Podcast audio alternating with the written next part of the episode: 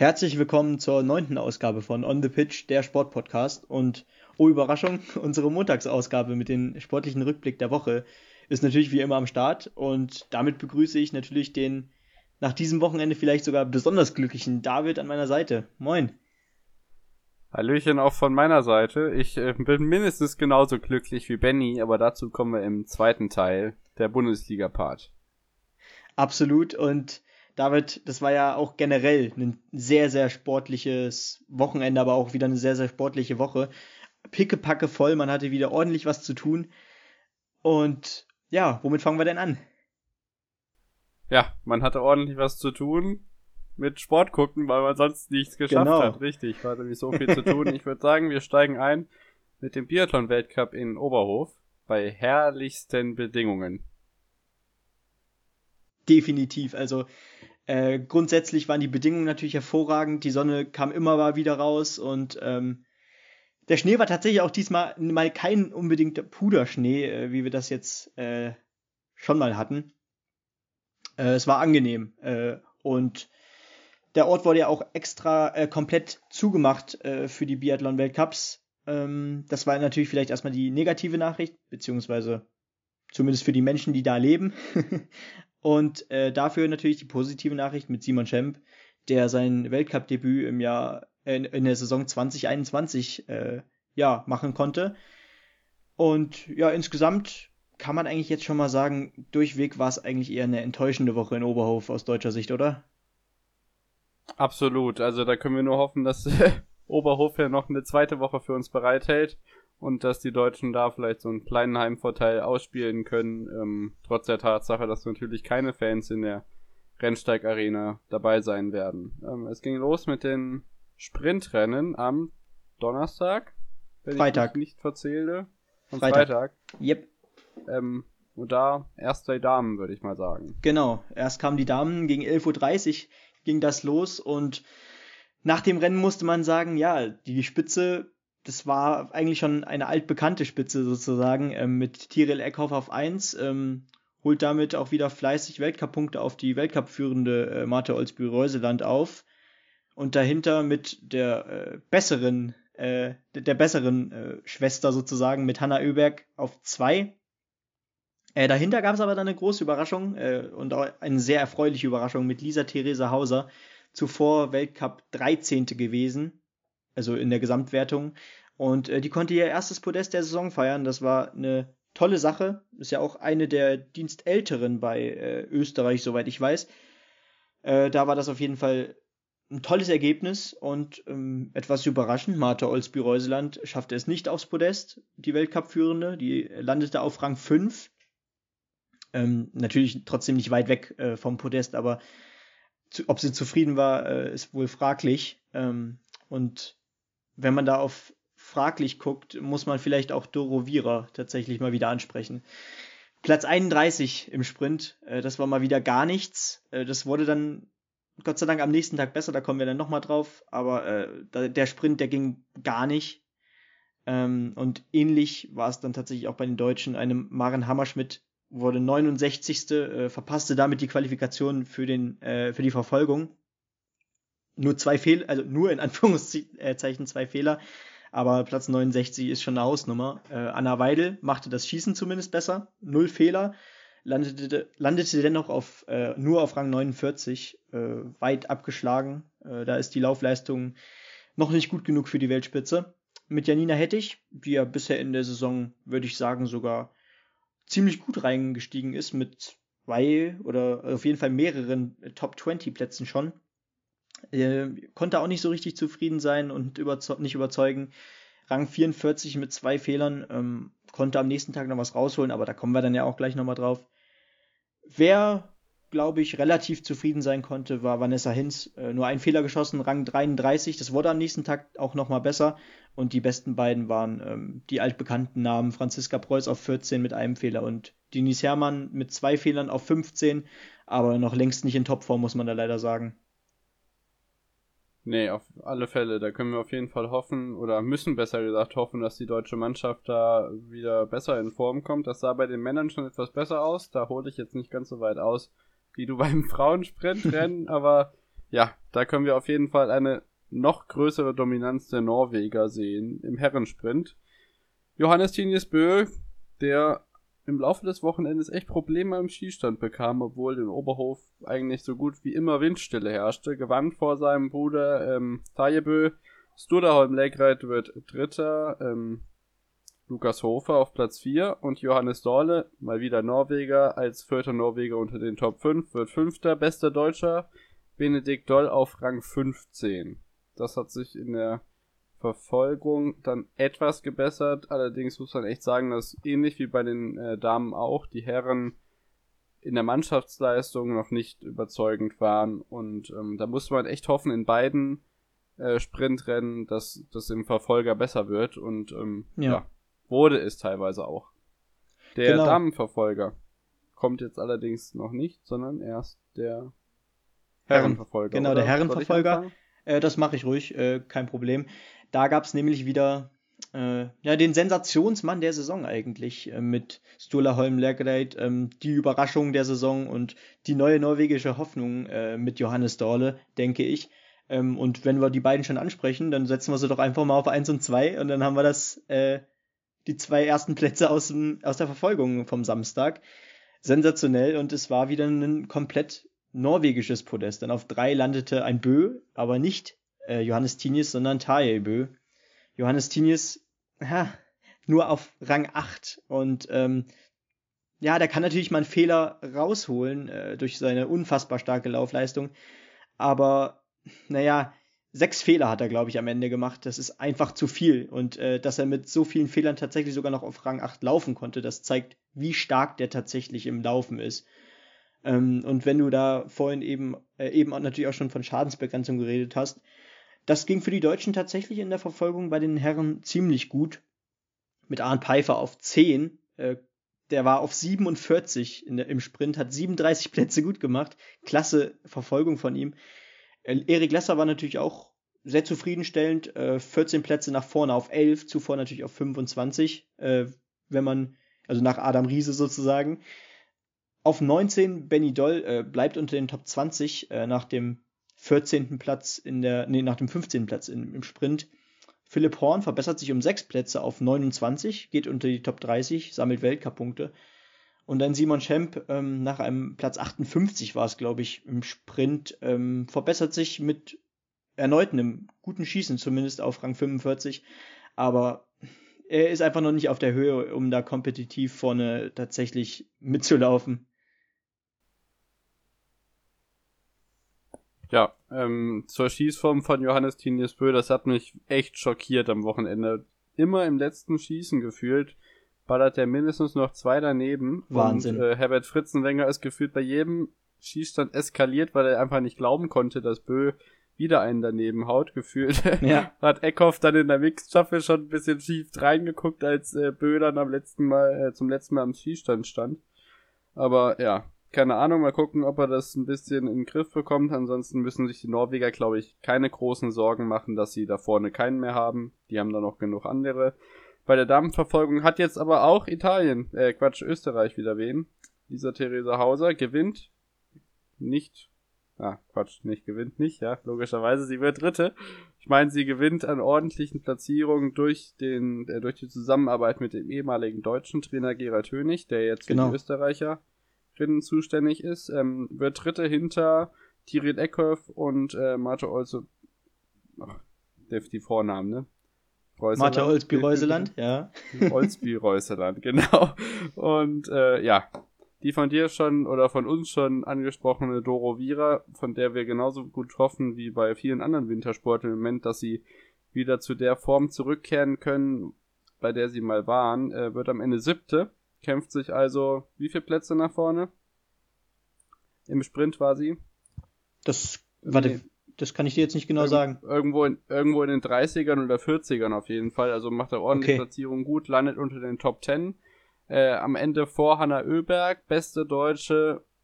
Ja, es tut weh, Franziska Preuß auf Platz 18. Und das war jetzt wirklich schon, so viel können wir verraten, die Platzierung von Ann Pfeiffer im Verfolger, Platz 10 war die beste Verfolgung, die wir am ersten Oberhof-Wochenende hatten und das ist aus deutscher Perspektive überhaupt nicht zufriedenstellend und das ist echt noch ein langes Stück Arbeit, was da für die deutsche Mannschaft mhm. bevorsteht. Ähm, das wurde in der Mixstaffel auch nicht viel besser. Dann am Sonntagvormittag darf lief ich noch, es eigentlich recht gut. Ja, du darfst noch. Äh, darf ich noch ganz kurz was äh, vielleicht zu Denise Herrmann sagen? Darfst ähm, ganz kurz. Weil ja, das, das passt diese Saison einfach noch nicht zusammen. Die landete ja auf Rang 32. Ich weiß nicht, ob du es eben gesagt hast, aber die, die hatte wieder sechs Fehler da, sich da eingebrockt, auf vier Schießen verteilt. Das ist unfassbar viel und sie ist eben auch nicht mehr äh, die Frau, die jetzt vor jetzt erst kürzlich vom Langlauf zum Biathlon gekommen ist und dadurch eine unfassbare Dominanz im Laufen hat. Die ist nicht mehr da. Da können jetzt fünf oder sechs teilweise äh, mitlaufen mit ihr, beziehungsweise sogar äh, naja, sie überlaufen sozusagen. Und das zeigt, dass sie jetzt auch tatsächlich noch mehr am Schießen arbeiten muss. Sonst geht das tatsächlich immer mehr ins Mittelmaß. Und die Saison, die läuft einfach noch nicht. Ja, also, ja, genau, man kann sich eben nicht mehr auf der Laufform ausruhen. Und ähm, da muss man eben bei den Top-Bedingungen am Schießstand das Beste rausholen. Ich weiß nicht, ob der Bürgsteig nur schuld ist, dass so viele Fehler trotz der guten Windbedingungen gefallen sind, mhm. aber das sieht man in der deutschen Mannschaft ja auch am Ende des Mixteam-Rennens. Äh, Arndt Pfeiffer, Arndt Pfeiffer wird äh, als letzter Läufer dann am Ende nochmal eingeholt von vier Fehlern im Stehenschießen am Ende der Staffel, muss also nochmal in die Strafrunde und verspielt somit eine äh, mögliche Podestplatzierung für die deutsche Mannschaft. Am Ende gewinnt Russland vor Norwegen. Das hätte man vielleicht auch andersrum erwarten können. Äh, Frankreich wird am Ende Dritter ähm, vor der belarussischen Mannschaft und Deutschland bleibt dann am Ende eben nur noch Platz 5. Eben weil Anpfeifer mit dem äh, Schießfehler ja praktisch eine bessere Platzierung verhindert. Wer allerdings besser im Schießen drauf war und die Quote auf 99% im Liegenschießen verbessert hat, ist Janina Hettich, die zusammen mit Erik Lesser in der Mixteam-Staffel dran durfte Benny und am Sonntag somit äh, das erste Oberhofkapitel schließen konnte. Genau, und ähm, ja, die beiden wurden zwar nur in Anführungszeichen natürlich gesehen Vierter ähm, vor, äh, hinter dem ersten Frankreich mit Julia Simon und äh, Emilien Jacquelin. Auf zwei war dann Schweden mit Hanna Oeberg und äh, Sebastian Samuelsson, auch schon unfassbar starkes Team, muss man wirklich sagen. Und dann auf drei eigentlich das Überteam vor dieser Single Mixed äh, für mich. Äh, Tiril Eckhoff, äh, Weltcup Zweite und Johannes Tinisbö, Weltcup Führender. Das ist eigentlich das Duo des Schreckens, aber die wurden nur Dritter. Und das war vielleicht auch so ein Stück überraschend. Ähm, Janina Hettich und Erik Lesser, die hatten offensichtlich ihre Chancen auch äh, gegen Eckhoff und Bö, weil Eckhoff und Bö tatsächlich beim Schießen auch immer mal passen mussten. Und äh, Janina und äh, Erik, die beiden sahen gut aus, haben auch ordentlich geschossen. Äh, Janina ist ja auch vor allem bekannt für ihr hervorragendes Schießen. Dadurch hat sie sich auch schon einige starke Plätze erkämpfen können diese Saison. Aber ja, die Fehler, die kamen äh, bei diesem Single Mixed, die kamen einfach zur falschen Stelle. Das klingt so blöd, aber immer dann, meistens war es dann der letzte, beispielsweise bei Erik, der zieht die vier in gefühlt vier Sekunden da durch und der letzte geht dann knapp vorbei. Ähm, ärgerlich, aber was soll man machen? Äh, ich denke, ein vierter Platz ist dennoch relativ versöhnlich, vor allem wenn man natürlich äh, die Teams da vorne sieht und deren Namen sich durchliest, ne? Ja, ich denke, da ist ein äh, vierter Platz dann am Ende noch ein recht versöhnlicher Abschluss gewesen. Ähm, ja, beste Mannschaftsleistung auch dann am Ende von der Platzierung her für die Deutschen. Wie gesagt, wir müssen einfach hoffen, dass sich das bessert. Ähm, und äh, dann lasse ich dich wieder frei vor den Fernseher und du äh, kannst mir dann berichten, ob die Deutschen sich im zweiten Part von Oberhof etwas bessern konnten. ähm, denn ich war am Wochenende mit Skialpiden beschäftigt und das hat mich sehr begeistert. Wir hatten unter der Woche zwei Riesenslalom-Wettbewerbe, jeweils einmal Herren, einmal Damen, beide in Zagreb sind eigentlich bei den Damen wie immer ausgefallen. Äh, Petra Vlova vor ähm, Liensberg aus Österreich, Michelle Gesin und Lena Dörr auf Platz 8, erfreulich. Ähm, müsste die beste Platzierung der Saison gewesen sein, auf jeden Fall Top 10, das ist für sie immer klasse. Ähm, in, Im Herren-Slalom äh, Feller und Schwarz, zwei Österreicher auf dem Podest, allerdings nicht auf Platz 1, denn Linus Strasser, der nach dem ersten Durchgang noch auf Platz 8 lag, holte sich den Sieg in Zagreb und ähm, so viel sei schon mal vorweggenommen, das war nicht die einzige gute Platzierung von ihm in dieser Woche, aber zunächst springen wir erstmal direkt zum Wochenende. Die Damen waren zum Speed-Wochenende in St. Anton, das hatte ich ja schon angekündigt. Erstmal muss ich sagen, hervorragende, tolle, traumhafte Bedingungen, ähnlich wie in Oberhof. Ähm, Minusgrade, toll präparierte Piste, WM-Piste von 2001, wird selten im Weltcup benutzt. Im mhm. Abfahrt Sophia Gotcha gewinnt vor Tamara Tippler und Breezy Johnson. Esther Ledetzka, die äh, Super-G-Überraschungs-Olympiasiegerin von Pyeongchang, wird vierte. Corinne Suter, Ilka Stuhetsch und ähm, Gut Berami aus der Schweiz unter den Top 10. Kira Weitle, Platz 10. Das ist äh, auch mit ihr bestes Abfahrtsergebnis diese Saison. Also da muss man echt sagen, ist natürlich mannschaftslich auch nicht so stark, wie man das jetzt von den Biathleten manchmal gewohnt ist, aber die fahren mindestens einige Platzierungen ein. Ähm, am Sonntag dann im Super G, äh, Lara Gut Perami gewinnt den äußerst schwierig gesetzten Super G. Das äh, kann ich ähm, euch nur ans Herz legen, das nochmal äh, euch anzuschauen. Ähm, vor Martina Bassino und Corinne Suter Esther Ledeska wird Sechste und Kira Weidle 15. Damit fährt sie zwei gute Platzierungen ein, kann damit, denke ich, zufrieden sein und ähm, das war's allerdings noch nicht an den guten Platzierungen, denn das. Oh nein. Die Kla oh nein, ja. Jetzt kommt denn er. Die, Klassik die Klassikerwochen gehen los und äh, die Klassikerwochen sind, bevor die großen Speed-Disziplinen kommen, zu denen wir euch nachher bei den News noch was mitteilen müssen, das Technikerwochenende in Adelboden. Diesmal mit zwei Riesenslaloms äh, Pointero gewinnt beide, Subcic wird bei beiden Zweiter. Ähm, äh, Alexander Amot Kilde, der Hauptkonkurrent von Pointero in der Gesamtweltcup-Wertung, schlägt sich in den Riesenslaloms ganz gut, wird einmal Vierter, einmal Fünfter. Alex Schmid fährt beide Male beste deutsche Platzierung ein, Platz 21 und 22. Da ist auf jeden, jeden Fall noch Steigerungsbedarf. Ähm, ja, allerdings gab es Kritik an der Kurssetzung. Die war sehr schwierig, vor allem dann im steilen Schluss, ähm, im Schlusshang, der in Adelboden ja immer sehr berühmt berüchtigt ist. Äh, Hendrik Christoffersen hat ihn als lebensgefährlich bezeichnet. Es gab einen schweren Sturz. Ja, so lustig ist das eigentlich gar nicht, weil es gab einen schweren Sturz eines US-Amerikaners, der wahrscheinlich, ja, es ist noch nicht ganz sicher, was für eine Verletzung da wirklich vorliegt. Auf jeden Fall wird er diese Saison nicht mehr auf den Brettern stehen. Dafür gab es dann am Sonntag nochmal eine erfreuliche Mitteilung, und zwar Marco Schwarz aus Österreich gewinnt den Slalom vor Linus Strasser, der nach dem ersten Durchgang auf Platz 12 liegend in einem super schwer gesetzten zweiten Durchgang nochmal Platzierung gut machen kann und zwar zehn Stück an der Zahl, gewinnt vor David Riding aus Großamerika, äh, Groß, Großamerika, was bin ich, Groß was los, ne? Großamerika ist fast so schön wie äh, der Rodel-Weltcup in Königsberg. nee, äh, David Riding aus Großbritannien wird Dritter und Michael Matt aus Österreich äh, wird Vierter. Ähm, von den Alpinen war es das soweit. Ich freue mich darauf, äh, was die nächsten Wettbewerbe so mit sich bringen. Wie gesagt, da kommen nachher noch News. Äh, ganz kurz. Bob aus Winterberg, äh, Nolte und Kaliki bei den Damen vorne 1 und 2, ähm, Jamanka auf 4, Francesco Friedrich und Johannes Lochner bei den Herren auf 1 und 2. Da sieht's also richtig gut aus. Und äh, das waren aber nicht die einzigen Eiskanalwettbewerbe. Neben dem normalen Weltcup gab's auch die Rodel-EM in Sigulda, Lettland, Ready.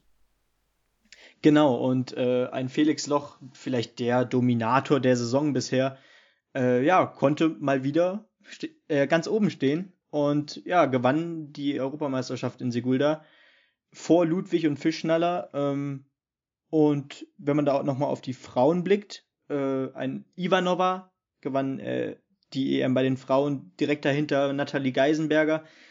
Ach, reichte wieder nicht nach ganz vorne, muss man ja schon fast bei ihr sagen mittlerweile, ne? Und ja, hinter ihr dann Demchenko. Äh, die zweitbeste Deutsche war dann Taubitz auf 4 und auf 11 landete Eifberger.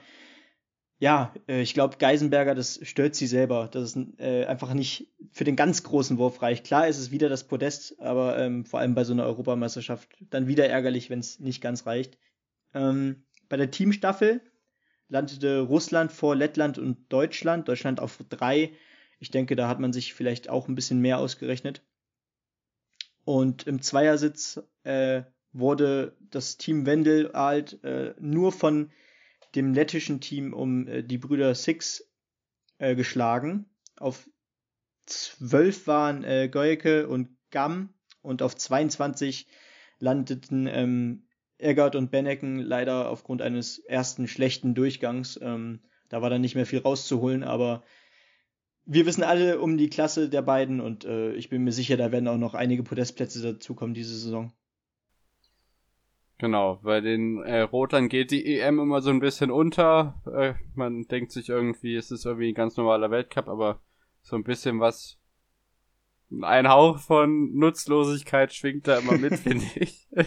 äh, Im Gegensatz zur Tour de Ski, die mich ähnlich gefesselt hat wie Ski Alpin. Ich finde, dass äh, Langlauf manchmal schon ermüdend sein kann, aber erst gegen Ende der Tour de Ski kommt immer das große Highlight, der Final Climb äh, auf die Alpe Chemise. Ähm, da sind die Langläufer und Langläuferinnen dann auf dem Weg einer alpinen Abfahrtsstrecke bis zur Mittelstation hochzulaufen. Ja, hochzulaufen, ihr habt richtig gehört. äh, das sind wahnsinnige Bilder, auch das kann ich wieder nur ans Herz legen. Die letzten Jahre oft vernebelt, äh, dieses Jahr herrliche Bilder. Peter Leisel hat das toll gemacht und davon berichtet. Ähm, wahnsinnige Bilder, kann ich nur empfehlen. Äh, Tour de Ski Gesamtwertung ähm, ist bei den Herren äh, russisch und französisch geprägt. Bolschunow und Magnificat haben sich hier duelliert um den ersten Platz. Ähm, ansonsten relativ gutes mannschaftliches Ergebnis auch hier. Äh, Lukas Bögel auf Platz 12 und die anderen beiden auch so um Platz 20 rum, wenn ich mich nicht irre. Bei den Damen sieht's fast noch besser aus. Äh, Jessica Diggins vor Stupak und Ebba Andersen, das sind, das sind die Top 3.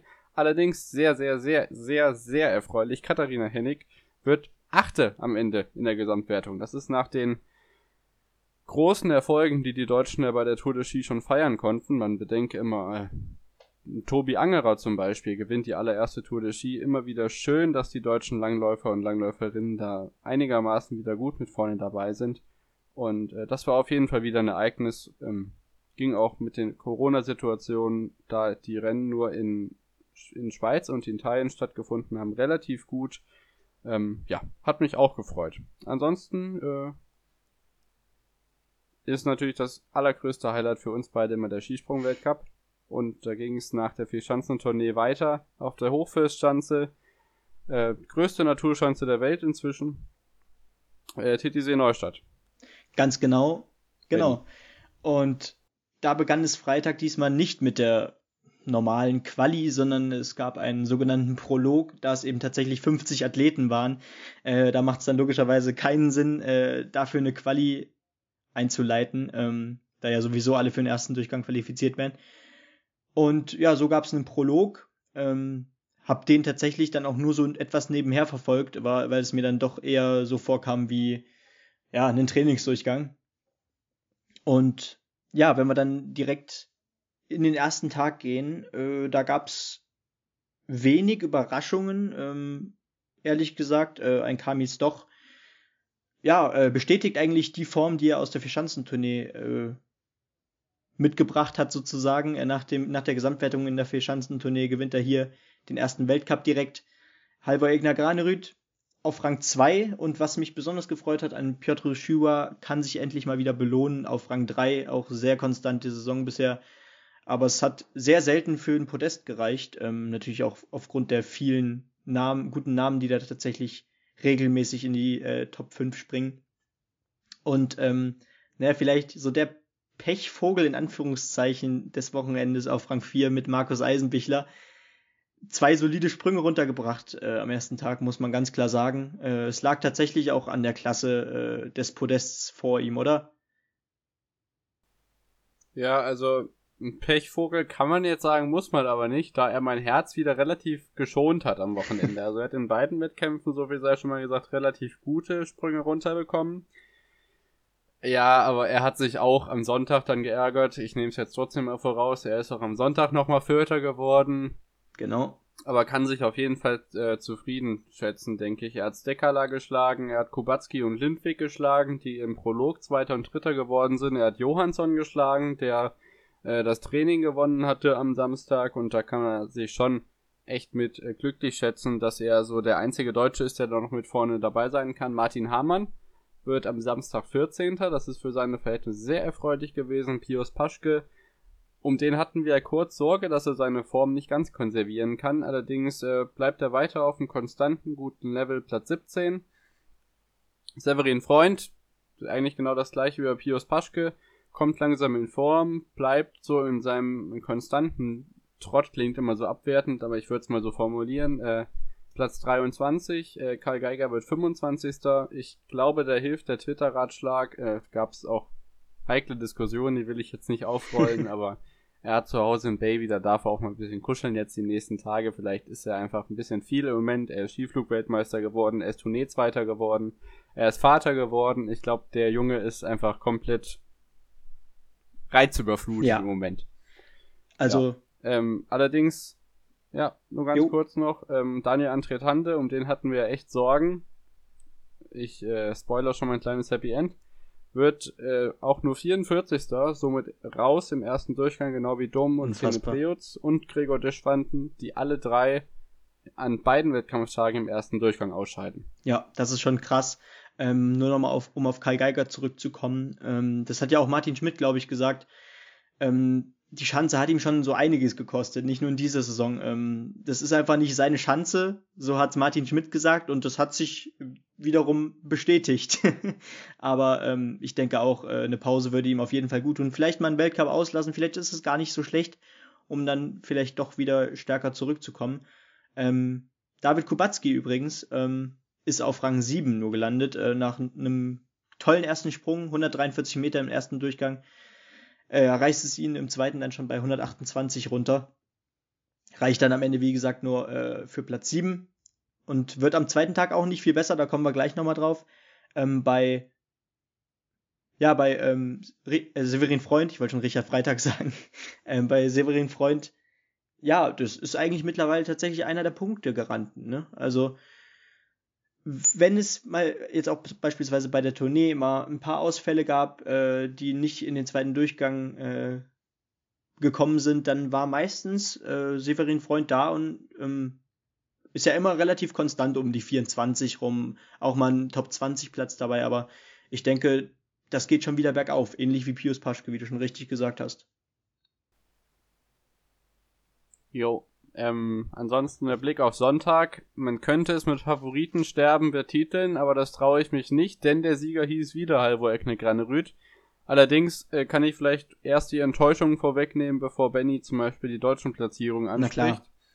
Ähm, ich lasse das Podium jetzt erstmal außen vor. Äh, Eisenbichler, wie gesagt, auf vier. Kami ist doch. Oh ja.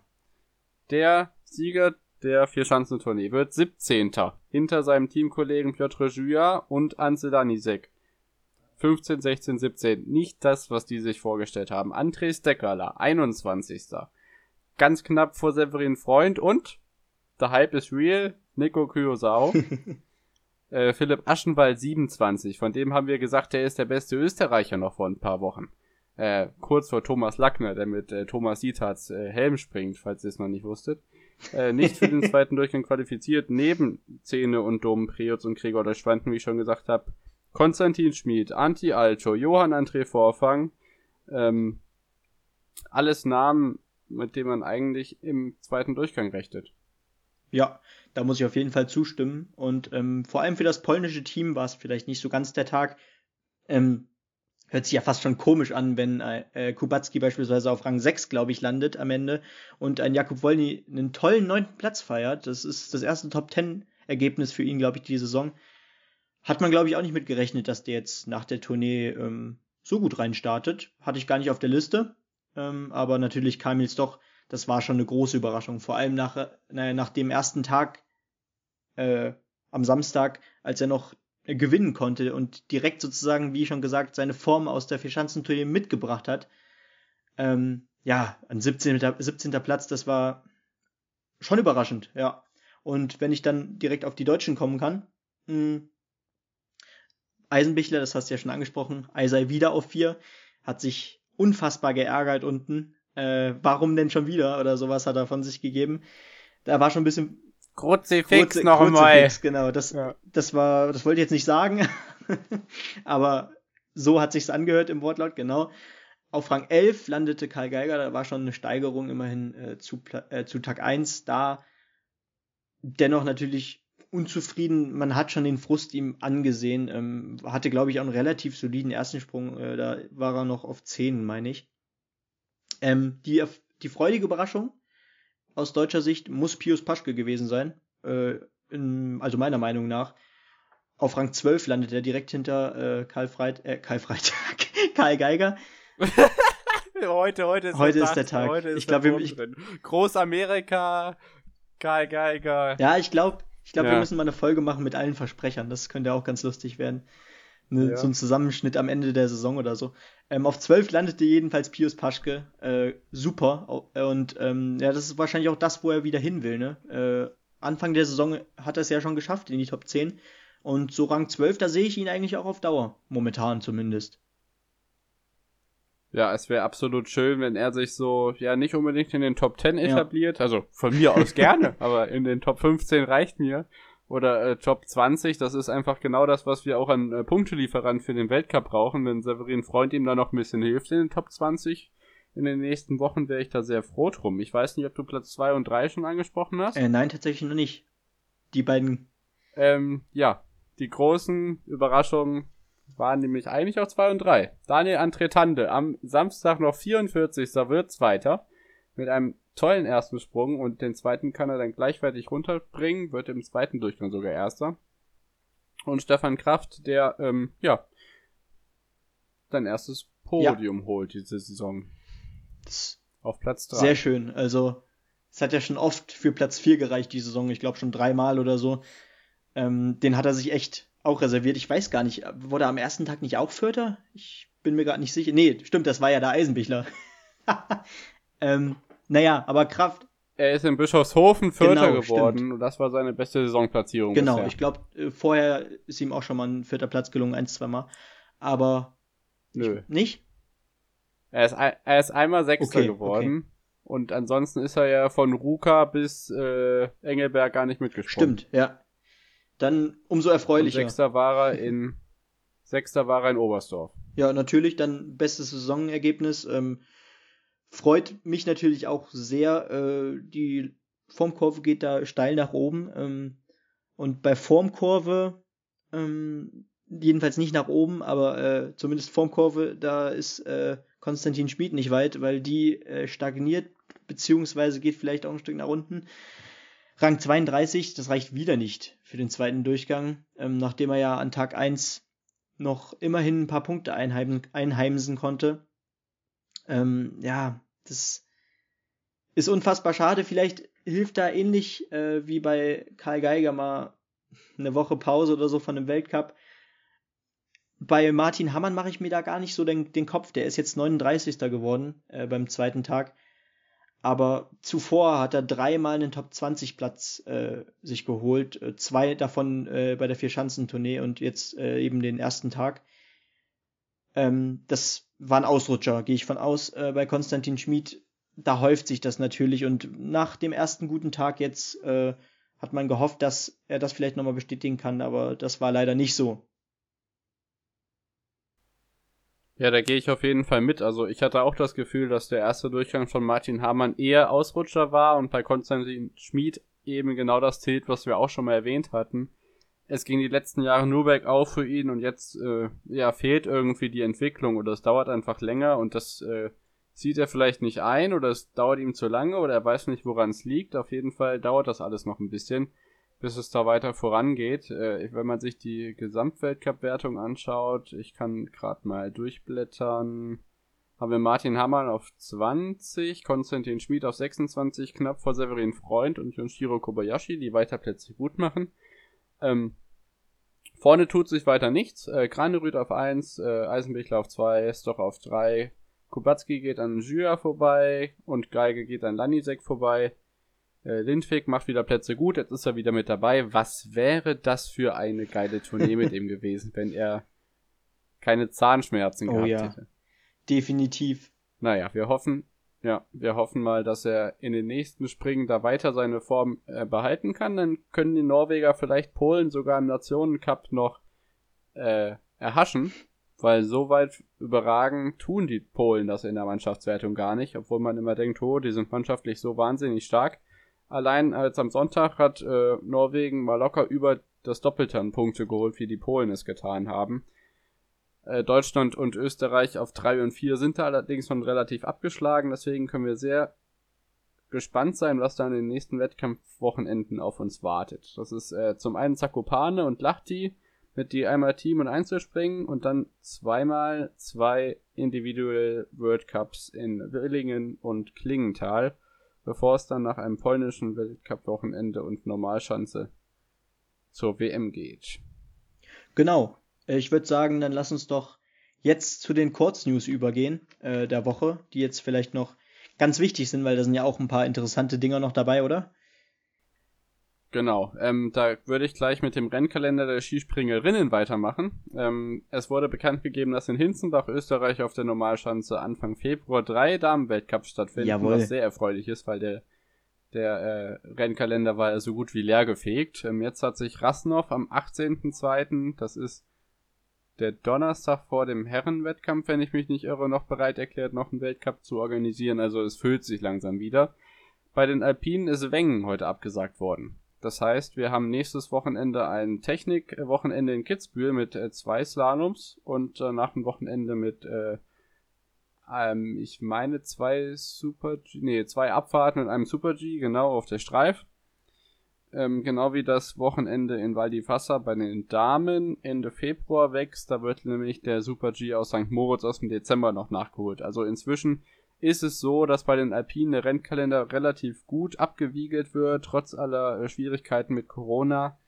Äh, der Riesenslalom in Maribor jetzt diese Woche aufgrund von Schneemangel in Kranjskagora wird er ausgetragen. Also die kriegen das einigermaßen gut hin. Ansonsten hätte ich noch zwei Meldungen. Äh, zum einen ist ganz was anderes, der Tour de France 2021, so sie denn stattfinden möge, ohne Emanuel Buchmann.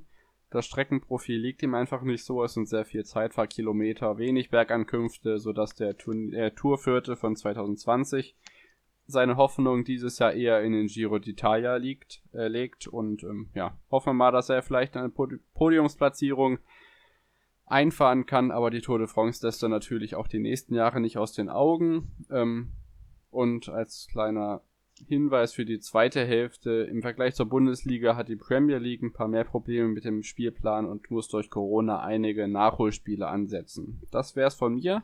Äh, Olympia steht noch in den Sternen.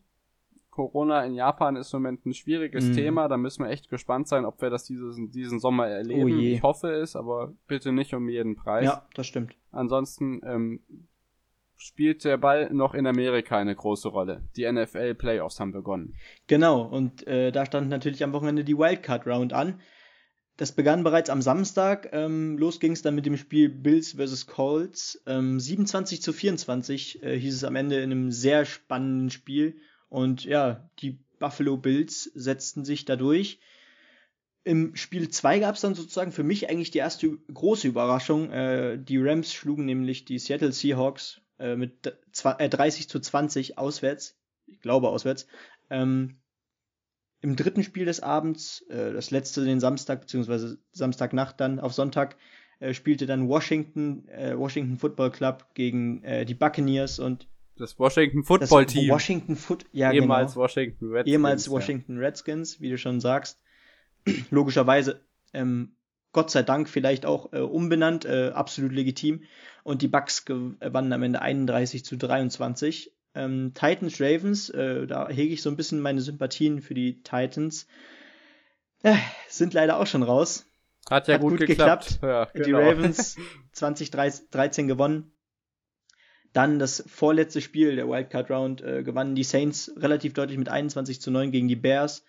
Und das letzte Spiel war dann auch das punktreichste. Ähm, in der Nacht zum Montag verloren die Pittsburgh Steelers überraschend gegen die Browns mit 37 zu 48 und äh, Juju Smith Schuster, der äh, talentierte Right Receiver von den Pittsburgh Steelers, sagte noch vor dem Spiel, ich zitiere, sie haben ein paar gute Spieler, aber am Ende des Tages sind die Browns halt die Browns. Ich glaube, ich glaube, das ja, würde der, das gesehen. würde der nach dem, also jetzt würde der das wahrscheinlich auch nicht mehr so sagen. Ja, gut, äh, zumindest sind die bei uns jetzt im Viertelfinale. Ähm, treten gegen die Kansas City Chiefs an. Genau. Die Saints dürfen gegen den Goat und sein neues Team antreten, die Tampa Bay Buccaneers. Ansonsten für mich ganz schwierig zu entscheiden, äh, Green Bay Packers gegen LA Rams. Ach, da muss ich noch mal ein paar Nächte drüber schlafen, wie ich da die Daumen halte. Äh, und das äh, komplettierende Spiel ist dann Bills gegen Ravens. Wir können uns also weiter auf eine spannende Playoff-Phase äh, freuen, bei der weiter das mutmaßliche Favoritensterben einhergeht, weil die Mannschaften, die du eben schon erwähnt hast, rausgeflogen sind oder die alles überragende Mannschaft Bill Belichicks auch nicht in die Playoffs gekommen ist. Also das wird schon auch, auch noch eine spannende Geschichte und ähm, ja, Pro 7 ist uns hold. Pro 7 ist uns sehr hold, definitiv. Und ja, es gab dann natürlich auch die Woche noch etwas vom Handball. Äh, am Mittwoch beginnt ja dann die Handball-WM, aber es stand zuvor noch die, Vorbe also die Vorbereitung in Anführungszeichen für die deutsche Mannschaft an.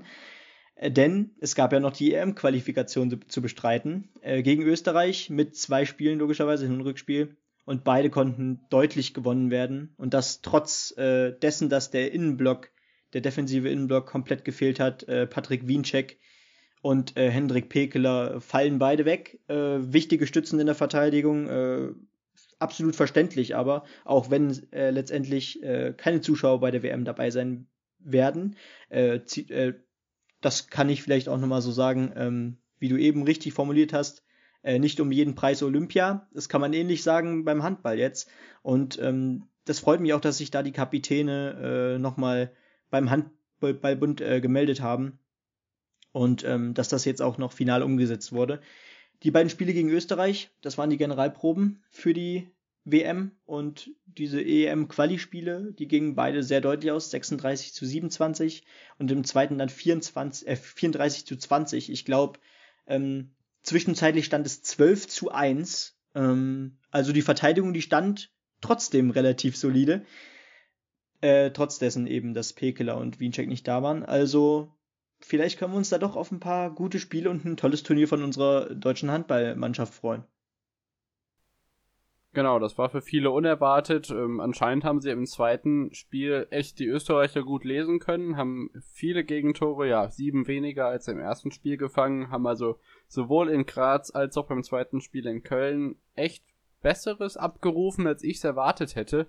Und da können wir trotz der vielen Corona-Absagen, die verständlicherweise, und ich unterstütze das mit äh, voller Kraft, dass äh, einige Spieler sich dagegen entschieden haben. Und ich glaube auch nicht, dass das durch die äh, Aussage jetzt, dass es ohne Zuschauer stattfindet, nochmal groß rückgängig gemacht wird. Ja. Das hätte ich nicht erwartet, dass äh, so eine leicht geschwächte Mannschaft trotzdem noch so gut ähm, ja, gegen Österreich ankommt. Allerdings muss man auch sagen, bei der WM spielt nicht nur Österreich mit und da muss man auch schon ein paar gute Tage aufs Parkett legen, um da äh, relativ weit zu kommen. Ähm, wir können auf jeden Fall gespannt sein, was diese deutsche Handballnationalmannschaft bei der WM jetzt in Ägypten bringt. Und ähm, ja, auf jeden Fall hält uns das ja weiter auf dem Laufenden, was im Handball so abgeht. Und äh, können wir uns auf jeden Fall auch da über einiges an Gesprächsstoff freuen oh, und yes. ähm, ja, hoffen, dass da relativ glimpflich alle aus diesem Turnier rauskommen, dass alle gesund bleiben und ähm, viel Erfolg in Ägypten. Ansonsten melden wir uns nach der Unterbrechung, falls du jetzt nicht noch was hast. Nein, Danny, ich bin durch. Mit der Bundesliga und unserem Gast Marcel wieder, der uns ja schon mit geballter Fachkompetenz durch die Bundesliga-Diskussionen geführt hat. Ansonsten Jetzt bin ich schon wieder bei ansonsten. Das hatten wir letzte Woche schon den Spaß. Folgt uns bei Twitter at onthepitch-pod mit D. Und wir hören uns nach einer kurzen Unterbrechung wieder oder nach einem kurzen Einspieler mit der Bundesliga. Bis gleich.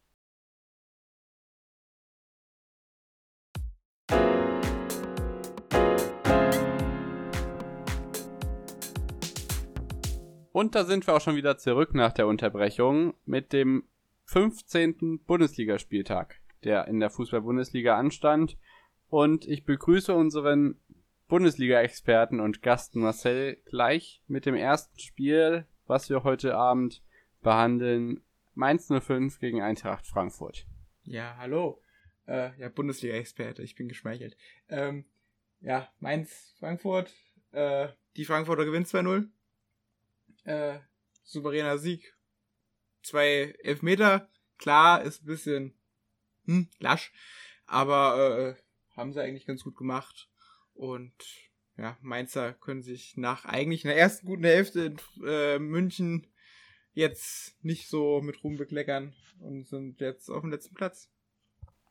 Ja, die rollen jetzt das Feld von hinten auf. Das ist natürlich ein ha! bisschen blöd, dass sie dann ausgerechnet zwei Elfmeter reinbekommen, aber. Uh, was ja, viel spannender die müssen halt genauso. Frankfurt, Frankfurt besiegt den äh, Fluch, haben noch nie in der Bundesliga in Mainz gewonnen.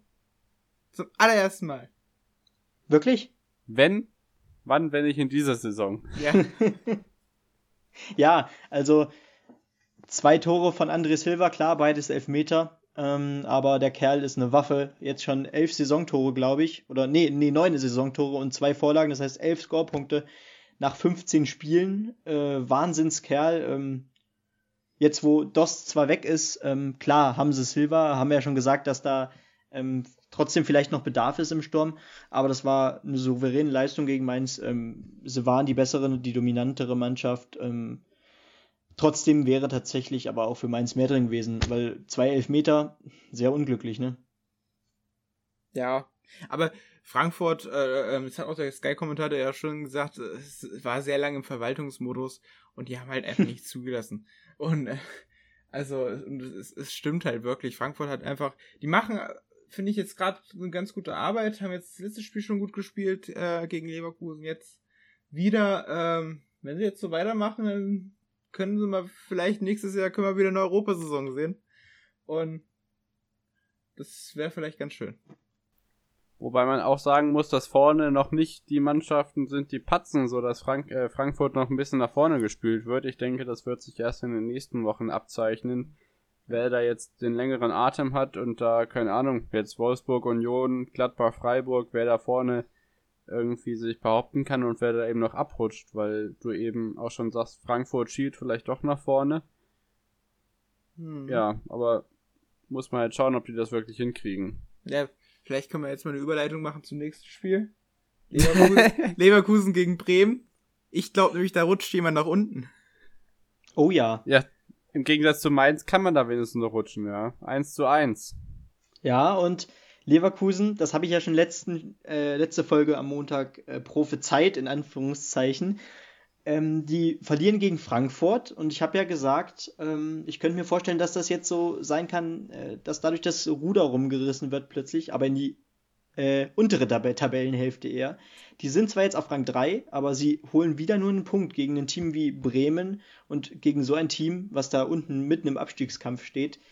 Das, da muss äh, ein Verein wie Bayer Leverkusen, ein so hungriger Verein mit so hoher Aspiranz ähm, nach Eu Europa mindestens, ähm, da, da, muss eigentlich ein Sieg drin sein und ähm, wäre hätte, hätte der äh, Patrick Schick, der Tscheche, nicht wieder das 1-1 äh, gemacht, und äh, sie somit immerhin äh, einen Punkt, ihnen sozusagen immerhin einen Punkt gerettet, hätte Bremen hier gewonnen durch ein Tor von Ömer Toprak übrigens. Ja. Ex Leverkusen, ja. Also genau. auch eine Wahnsinnslegende, Ömer Toprak. ja, Hat gefühlt auch schon bei jeder Bundesligamannschaft gespielt, wenn ich das so im Gefühl habe. Ja, ähm, gefühlt. nicht Freiburg gefühlt, auch, ne? wirklich. Oder? Ja. Dortmund, Kann ja. sein, auf jeden Fall weiß nicht, was Freiburg, Freiburg gemacht ja. hat. Die haben, oh, hat ja. er bei Köln gespielt auch vorher, weiß ich nicht. Nee, aber nee. ich weiß, was Freiburg gemacht hat. Äh, der gute Herr Streich hat gegen den, die Mannschaft, die damals noch nicht auf dem Relegationsplatz stand vor diesem Spieltag, mit sage und schreibe 5 zu 0 gewonnen. Jo. Und ich nehme alles zurück, was ich in den letzten Wochen gesagt habe und indem ich Freiburg kritisiert habe, dass es da langsam bergab geht mit Christian Streich. Sorry, ich habe nichts gesagt. Sie überholen Frankfurt in der Bälle und klettern auf Rang 8. Das ist Wahnsinn. Also, die haben jetzt 28 Buden in 15 Spielen gemacht, glaube ich. Äh, ja, 28 Buden. Das ist, äh, ich glaube, unter den Top 5, Top 6 Teams der Liga. Ähm, 5-0 gewonnen gegen Köln. Köln ist da unten jetzt echt im äh, Abwärtsstrudel, sage ich mal. Und äh, ist natürlich jetzt auch äh, durch Arminia, wo wir äh, nachher noch drauf kommen werden, ähm, auf den Platz 16 gerutscht. Da wird's echt prekär langsam.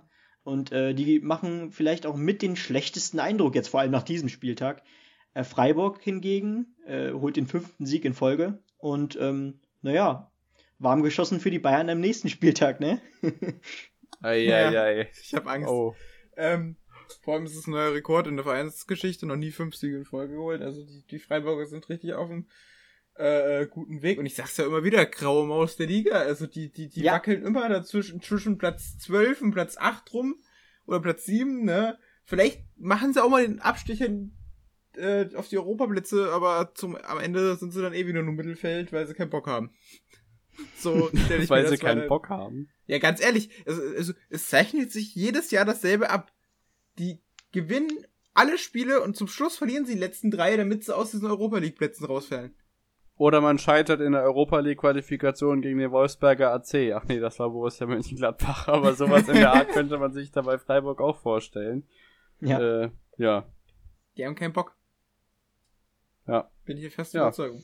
Während Freiburg vielleicht eher schlechte Chancen hat, nach Europa zu kommen, steht eine im Moment eine Mannschaft da, wo man sehr gute Chancen auf Europa hat. Und wer hätte das gedacht? In der zweiten Saison in der Bundesliga der erste FC Union Berlin.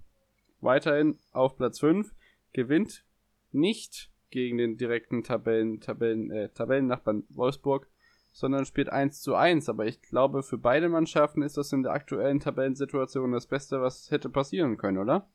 Nach vorne geht ja eigentlich eh nicht mehr viel mehr. ja. Also, ich hätte es den Berliner jetzt schon gegönnt, wenn sie da nochmal Anschluss hätten an Dortmund, aber na, es stimmt schon. Also, wenn man jetzt für beide nachdenkt, klar. Aber ich glaube, beide wollen nach oben.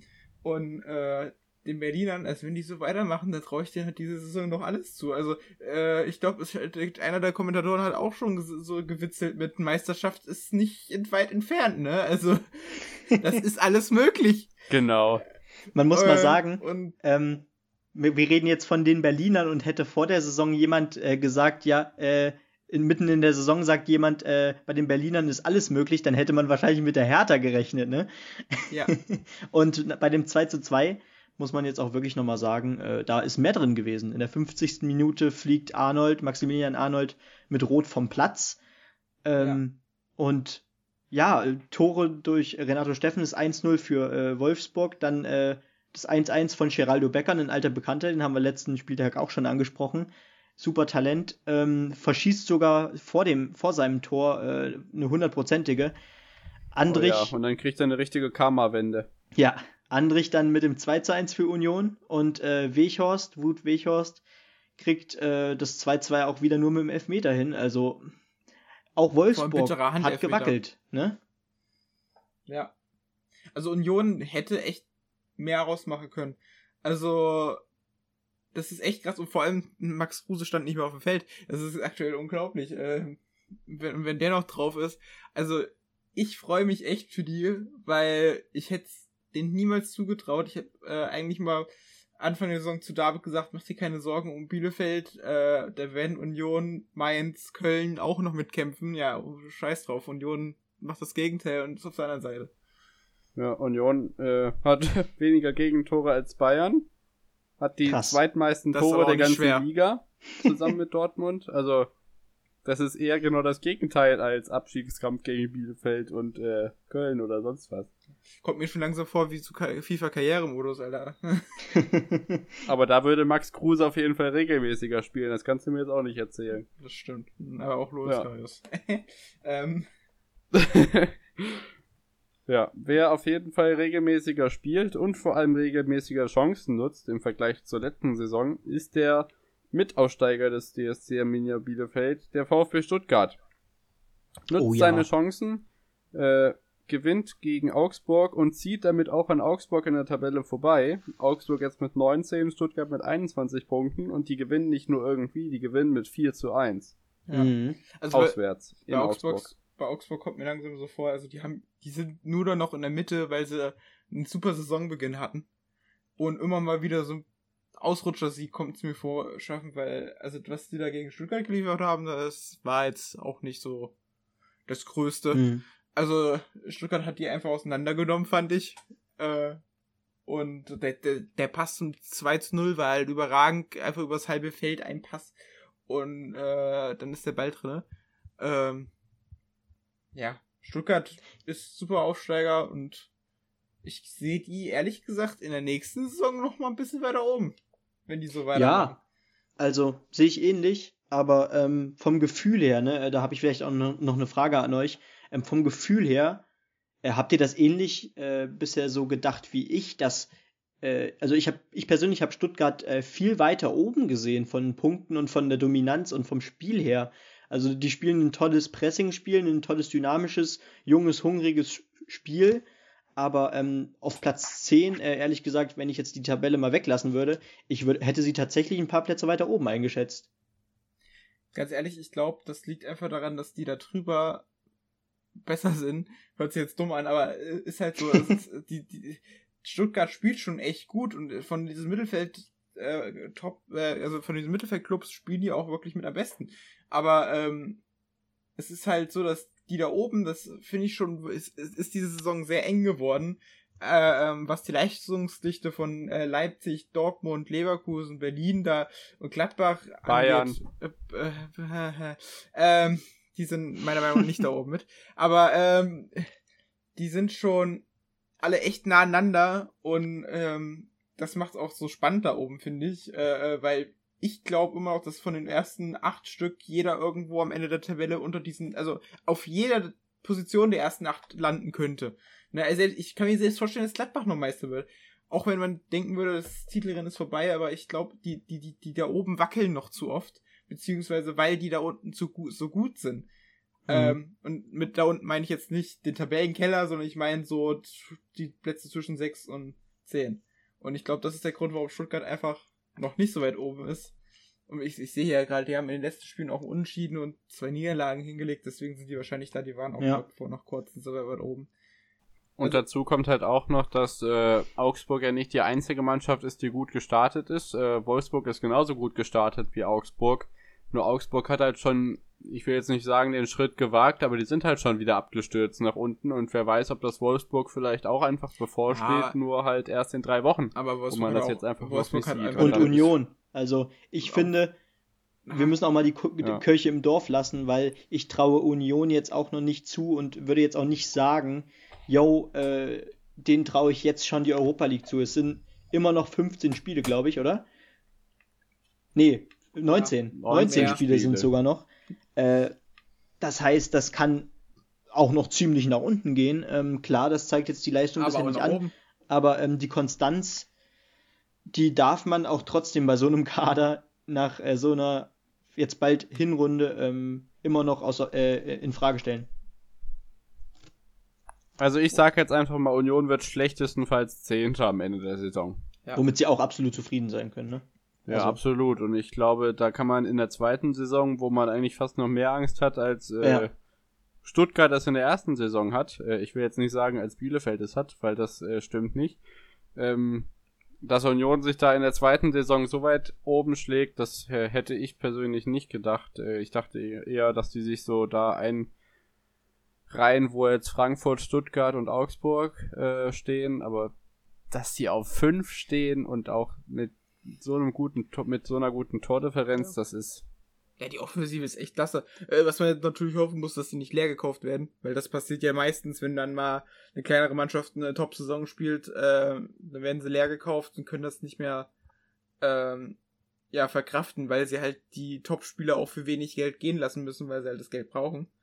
Und äh, es wäre halt mal cool, wenn Union halt weit oben zu äh, Ende der Saison ist, wenn sie vielleicht ein bisschen Kohle aus der Euroleague bekommen, die müssen sie ja, können ja dann die Qualifikations verlieren, ne, aber die haben ja, ja trotzdem Geld bekommen.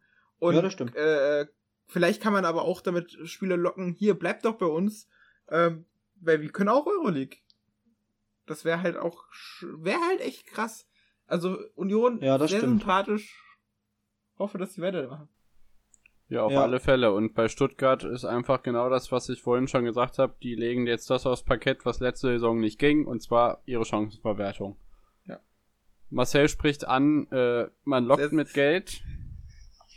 Das kann ein Konzern besonders gut. wobei die auch gerne mal von den Schwesterteams die Spieler klauen. Ich erinnere immer gerne an das Interview von Marcel Sabitzer nach dem Meistertitel in Österreich. Red Bull Leipzig kann ich mir jetzt für meine Karriere nicht weiter vorstellen. Äh, ja. Rasenballsport Leipzig gegen Borussia Dortmund. Äh, Zweiter gegen Vierter. Ich dachte eben erst, du machst die Überleitung mit sehr sympathisch, äh, ein Verein, der es nicht ist, kommt jetzt. Äh, aber. Auch nicht schlecht. Äh, also eins muss man Leipzig, sagen. Leipzig, Dortmund 1 zu 3. Haaland ist ein Biest. Das stimmt irgendwie zu, oder? Nach, vor allem nach dem Spiel. Ja. Noch mehr Der, als vorher. er ist wieder da und nicht nur ein bisschen. Der Typ, ich, ich hoffe ja so ein bisschen, dass er, wie Watzke das schon angekündigt hat, irgendwann mal in München landet. Hust, hust, ne? Ähm, Das habe ich dir jetzt eingebläut, ne? Letzte Ja. Woche habe ich das hier angesprochen. Ja, Gott. dass Watzke schon Angst hat, dass Saarland diese Saison geht. Äh, daran glaube ich ehrlich gesagt noch nicht. Ähm, ja, aber am Ende ist, sieht man halt einfach, was er für ein wahnsinniges Talent ist und das stellt er hier wieder unter Beweis. Sancho macht auch noch das 3 zu 1, oder? Sancho Nee. hat ein Tor gemacht, meine ich. ja, genau. Und äh, zwar noch sein- 1 das war- das 1-0. Und vor allem war das Das erst das 1-0, zweite genau. in der ganzen Saison. das zweite in der Saison und jetzt kann man auch sagen, das zweite jetzt ja in zwei aufeinanderfolgenden Spielen. Ich denke, jetzt kann man auch wieder ordentlich mit ihm rechnen. Äh, er kommt, scheint jetzt langsam reinzukommen, hat ja auch noch äh, eine Vorlage für Holland aufgelegt. Äh, dann, ich weiß Ja. nicht, ob es das 2-0 oder 3-0 war. Ähm, naja, Leipzig hat mich aber auch wirklich sehr enttäuscht. Ich habe da mehr Gegenwehr erwartet, ehrlich gesagt. In der 89. Minute dann äh, Sörlot mit dem 1 zu 3. Aber ähm, vielleicht eine Frage. Ich bin sehr begeistert von dem Fußball, den äh, Terzic äh, bisher spielen Ja. lässt. Ähm, deutlich mutiger und ähm, vielleicht auch mal, naja, nicht von hinten heraus immer nur spielerisch schon in der Verte ab der Verteidigung, sondern er sagt auch, komm, wenn es nicht anders geht, dann haut das Ding auch mal nach vorne und habt den Mut.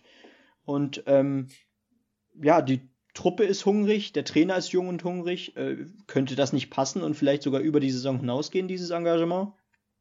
Ich hatte auf jeden Fall einen ähnlichen Gedankengang gerade und äh, mir ist so ins vors geistige Auge gekommen, man muss die Augen nicht immer auf den Trainer richten. Vor allem nicht jetzt, wo er ja eigentlich noch äh, frisch im Job ist, sage ich mal. Ja, ja. Äh, lasst uns doch einfach mal auf die Mannschaft blicken und sehen, was die Mannschaft auf den Rasen bringt, ohne immer zu sagen, hier, äh, was hat Favre falsch gemacht oder jetzt was macht Terzic falsch. Ich finde, man soll einfach mal gucken, was bringt die Mannschaft auf den Platz und nicht einfach immer nach zwei mittelmäßigen Spielen, die wir jetzt Gott sei Dank noch nicht gesehen haben, vor Dortmund gleich wieder auf die Trainerbank zu schielen und zu sagen, "Hm, was läuft da schief. Ne, ich habe ihn ja Das gelobt. sind wahnsinnig gute Individual Individualspieler, die eine gute Offensivmannschaft bilden. Aber Und- ähm, ganz ehrlich, Ich hab ihn ja man gelobt. hat's im, man hat's ja ganz ehrlich in München gesehen äh, letztes Jahr, was aber ein Trainer auch anrichten kann. Und ich glaube, dass das gleich in Dortmund war. Favre hat meiner Meinung nach keinen guten Fußballspiel mehr lassen, das schon seit zwei Jahren. Ich habe den nach dem ersten Jahr schon Ja. kritisiert und konnte nicht verstehen, dass er so lange geblieben ist.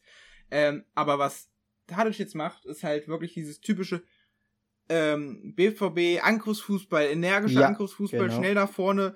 Diese Kombination, das ist wieder wirklich, es macht richtig Spaß, den zuzugucken. Das muss ich leider sagen. Ich mag Dortmund nicht, aber es macht Spaß, den zuzugucken. Und die haben Leipzig Ja. in der zweiten Halbzeit einfach auseinandergenommen. Es war in der ersten Halbzeit echt rumtaktieren von beiden Trainern. Das kennen wir ja Mhm. von Nagelsmann. Aber ich glaube, Nagelsmann hat es einfach dann nicht geschafft, in der zweiten Hälfte die Dortmunder dann irgendwie ja auszutaktieren. Das hat halt, Dortmund hat dann irgendwann angefangen zu spielen. Und hat das Biest losgelassen und Haaland macht zwei Tore. Also Ja. Stimme ich zu. Da verdienter können Sieg. sie echt. Ja, Verdienter Sieg einfach. ja, absolut. Ähm, wie gesagt, Haaland ist wieder da. Er dreht am Rad. Und ja, sichert sich so einen ganz wichtigen Sieg auch vorne. Nicht, dass, äh, ja, wenn sie jetzt verloren hätten, dann wäre Union ja Mhm. fast schon punktgleich, oder? Ja, doch, genau. Ja, ja. Das wäre dann schon, das wäre schon ein Wort gewesen, wenn äh, Oh, Dortmund und Union mit 25 Punkten da mit punktgleich auch mit Wolfsburg noch 4, 5, 6 stehen. Das wäre schon äh, sehr interessant in der Tabelle gewesen. Dann wäre Dortmund sogar hinter Union, wenn sie verloren hätten. Genau. Ähm, ja. Einen weiteren ganz wichtigen Sieg gab es auf der anderen Seite der Tabelle in einem echt nicht guten Spiel. Das war jetzt Sonntagabend, 18 Uhr.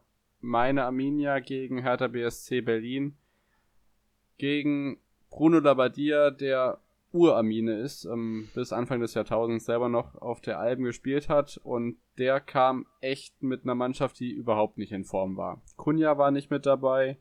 Ähm, mein Herz hat natürlich wieder geblutet, weil Alex Schwolo bei denen im Tor steht. Ich denke immer an die glorreiche Saison zurück, als wir in der dritten Liga ganz oben standen und mit Alex Schwolo als aus, ausgeliehener Torwart von Freiburg, meine ich, ist es gewesen, ja, von Freiburg. Pokal Halbfinale waren. Ja, es war echt ein sehr zähes Spiel. Wir standen hinten besser, hatten äh, einige Veränderungen hinten in der Startelf vorgenommen und ähm, ja, also ihr habt gesagt, oh Gott, steht Bielefeld hinten schlecht teilweise in der zweiten Hälfte, aber wir standen die letzten Wochen noch viel schlechter, von daher ging es jetzt einigermaßen. Aber spätestens am Sonntag jetzt ist der Bundesliga bekannt geworden oder wirklich vor Augen geführt worden, was für eine Perle von PSV Eindhoven wir uns da ausgeliehen haben. Twitter ja. hat äh, schon gar nicht verstanden, wie die Arminia so einen Spieler überhaupt kriegen kann. Rizzo Doan auf dem rechten Flügel, ja. was der sich teilweise für Bälle abgeluchst hat oder sich gegen die Hertha, äh, gegen den Hertha-Flügel oder gegen die Außenverteidiger durchgesetzt hat, hat äh, ganz große Klasse. Aber ganz ehrlich, ich glaube langsam Bielefeld schafft es immer wieder erfolgreich, den Gegner auf ihr Niveau runterzuziehen. Weshalb auch Gladbach Schwierigkeiten hat. Es ist halt so. Gladbach ja, hat ist gar nicht falsch. Ja, in, stimmt. Im Bielefeld und jetzt die Hertha. Und wenn, wenn man das einfach weiter erfolgreich macht, äh, dann steht man die erste äh, Saison in der Liga durch, weil genauso hat es ja Union Berlin auch letztes Jahr geschafft. Die haben keinen überragenden Fußball gespielt, aber die haben den Gegner halt so schlecht dastehen lassen, dass die halt die Chance hatten. Und jetzt haben die nicht auch 2-0 gegen Dortmund gewonnen? irgendwie mal. Union, äh, ja, ich glaube, ich glaube, das erste, das war, glaube das erste oder zweite Spiel. Oder genau, Spiel, irgend sowas. Und ja. äh, das, das, was Bayern mit Schalke angestellt hat, das ist bei Bielefeld nicht passiert. Ja, das stimmt. Das wir haben auch stimmt. nur, ja. wir haben auch nur knapp gegen Bayern verloren und äh, ja, das Tor über übrigens ein traumhaftes Tor von Reinhold Jabo. Äh, fängt den Ball mit der Oberkante seiner Schulter ab und macht dann so einen Drehschuss mit links, oben links ins Eck. Das war wunderschön äh, allerdings in der temporären äh, Überzahlsituation entstanden, da bei Hertha einer verletzt war, aber es hätte auch 2-0 stehen können in diesem Spiel. Es hätte aber auch 2-1 stehen können. Äh, vielleicht kommen wir zu den zwei strittigen Situationen, vielleicht die erst etwas unstrittigere am Ende. Äh, Hertha trifft äh, zum einem Tor, wird dann abseits abgepfiffen, aber schlussendlich war das gar nicht der Grund. Habt ihr das verfolgen können? Ja, es ist, ich weiß nicht wer, aber irgendjemand hat den Bayern an die Hand bekommen, dann wurde er ja Hand gegeben anstatt abseits. Also eigentlich, also es hätte eigentlich, man hätte wegen beides abpfeifen können. Äh, es ist halt eigentlich lächerlich, lustig, komisch, dass dann irgendwie die Hand dann doch noch gewertet wird, weil eigentlich muss der Videoschiedsrichter ja nicht eingreifen. Mhm. Ja, absolut. Und äh, das Eingreifen des Videoschiedsrichters war eben nicht nur da ein Thema, sondern auch schon vorher in der ersten Hälfte. Es kommt eine Flanke von rechts in die Mitte. Fabian Klos ist relativ alleine im Strafraum äh, von den Bielefeldern her jetzt gesehen. Und ähm, dann, ich hab vergessen, war es, äh, Niklas Stark war es, ne? Genau. Ja, ja. Niklas Stark hält ihn dann mit dem Arm leicht fest und gleichzeitig verkeilen sich die Füße von den beiden etwas. Äh, Fabi fällt schon fällt schon etwas spät und schon ein bisschen übereifrig zu Boden, aber es also waren beide Kontakte da. Er will fallen, das ist ganz klar und ich kann verstehen, dass man den nicht gibt. äh, da kann ich gleich auch zu meinem Spiel nochmal sagen, aber ich sag, in so einer Situation kann der Schiedsrichter meiner Meinung nach nur richtig entscheiden, weil entweder gibt den Elfmeter und äh, ja, kann man geben, oder gibt ihn nicht und dann sage ich ja, kann, muss man nicht geben. Also äh, mhm. Beide Entscheidungen wären meiner Meinung nach richtig gewesen. Richtig, und da ist eben die irgendwie Inkonsequenz von Guido Winkmann an der Stelle. Ich meine, da haben wir Arminia sowieso schon ein besonderes Verhältnis zu dem feinen Herrn, aber ist der Video Assistant Referee nicht eigentlich für die Situation gedacht, wo der Schiedsrichter ganz äh, unbewusst eine komplette Fehlentscheidung trifft, sodass ja. diese korrigiert werden kann? Und also, die lag hier meines, meiner Meinung nach nicht vor. Ich glaube, da müssen wir immer drüber reden. Ich fand diesen Spieltag, die Videoschiedsrichter wieder, ja, schon sehr komisch, weil er oftmals wirklich eine Situation angreift, wo keine klare Fehlentscheidung ist. Ähm, Und vor allem auch sehr lange immer wieder braucht. Also ich glaube, beim Bielefeld-Spiel war das doch mal so knapp vier Minuten hat der Videoschiedsrichter gebraucht da bei dem Elfmeter. Bis, Und es gab trotzdem nur drei Minuten Nachspielzeit. Ja, also bis da mal äh, irgendwas entschieden worden ist. Also diesen Spieltag fand ich die Videoschiedsrichter wieder, wieder unglücklich. Eigentlich bin ich Fan vom Videoschiedsrichter, weil ich eigentlich die Idee ganz gut finde. Aber wenn, wenn der trotzdem bei jeder Scheiße nur eingreift, äh, ja, nicht genau. nur bei den ganz klaren Fehlentscheidungen. Die Umsetzung halt, ne? Also, ich glaube, wir sind uns alle einig, dass äh, ein, die Idee des Videoschiedsrichters äh, absolut richtig und absolut verständlich ist, aber diese Umsetzung, die ist einfach noch nicht so da, wie sie äh, da sein sollte. Ähm, aber ich würde jetzt vielleicht auch gerne nochmal auf die Hertha blicken, weil jetzt haben wir ja ziemlich viel auf Arminia geguckt und bei der Hertha muss man auch einfach mal sagen, äh, dieser Verein ist kaputt und das trotz Investor. Also Lars ja. Windhorst investiert da Millionen rein, jetzt nicht schon seit dieser Saison, schon, sondern schon seit äh, letzter Saison.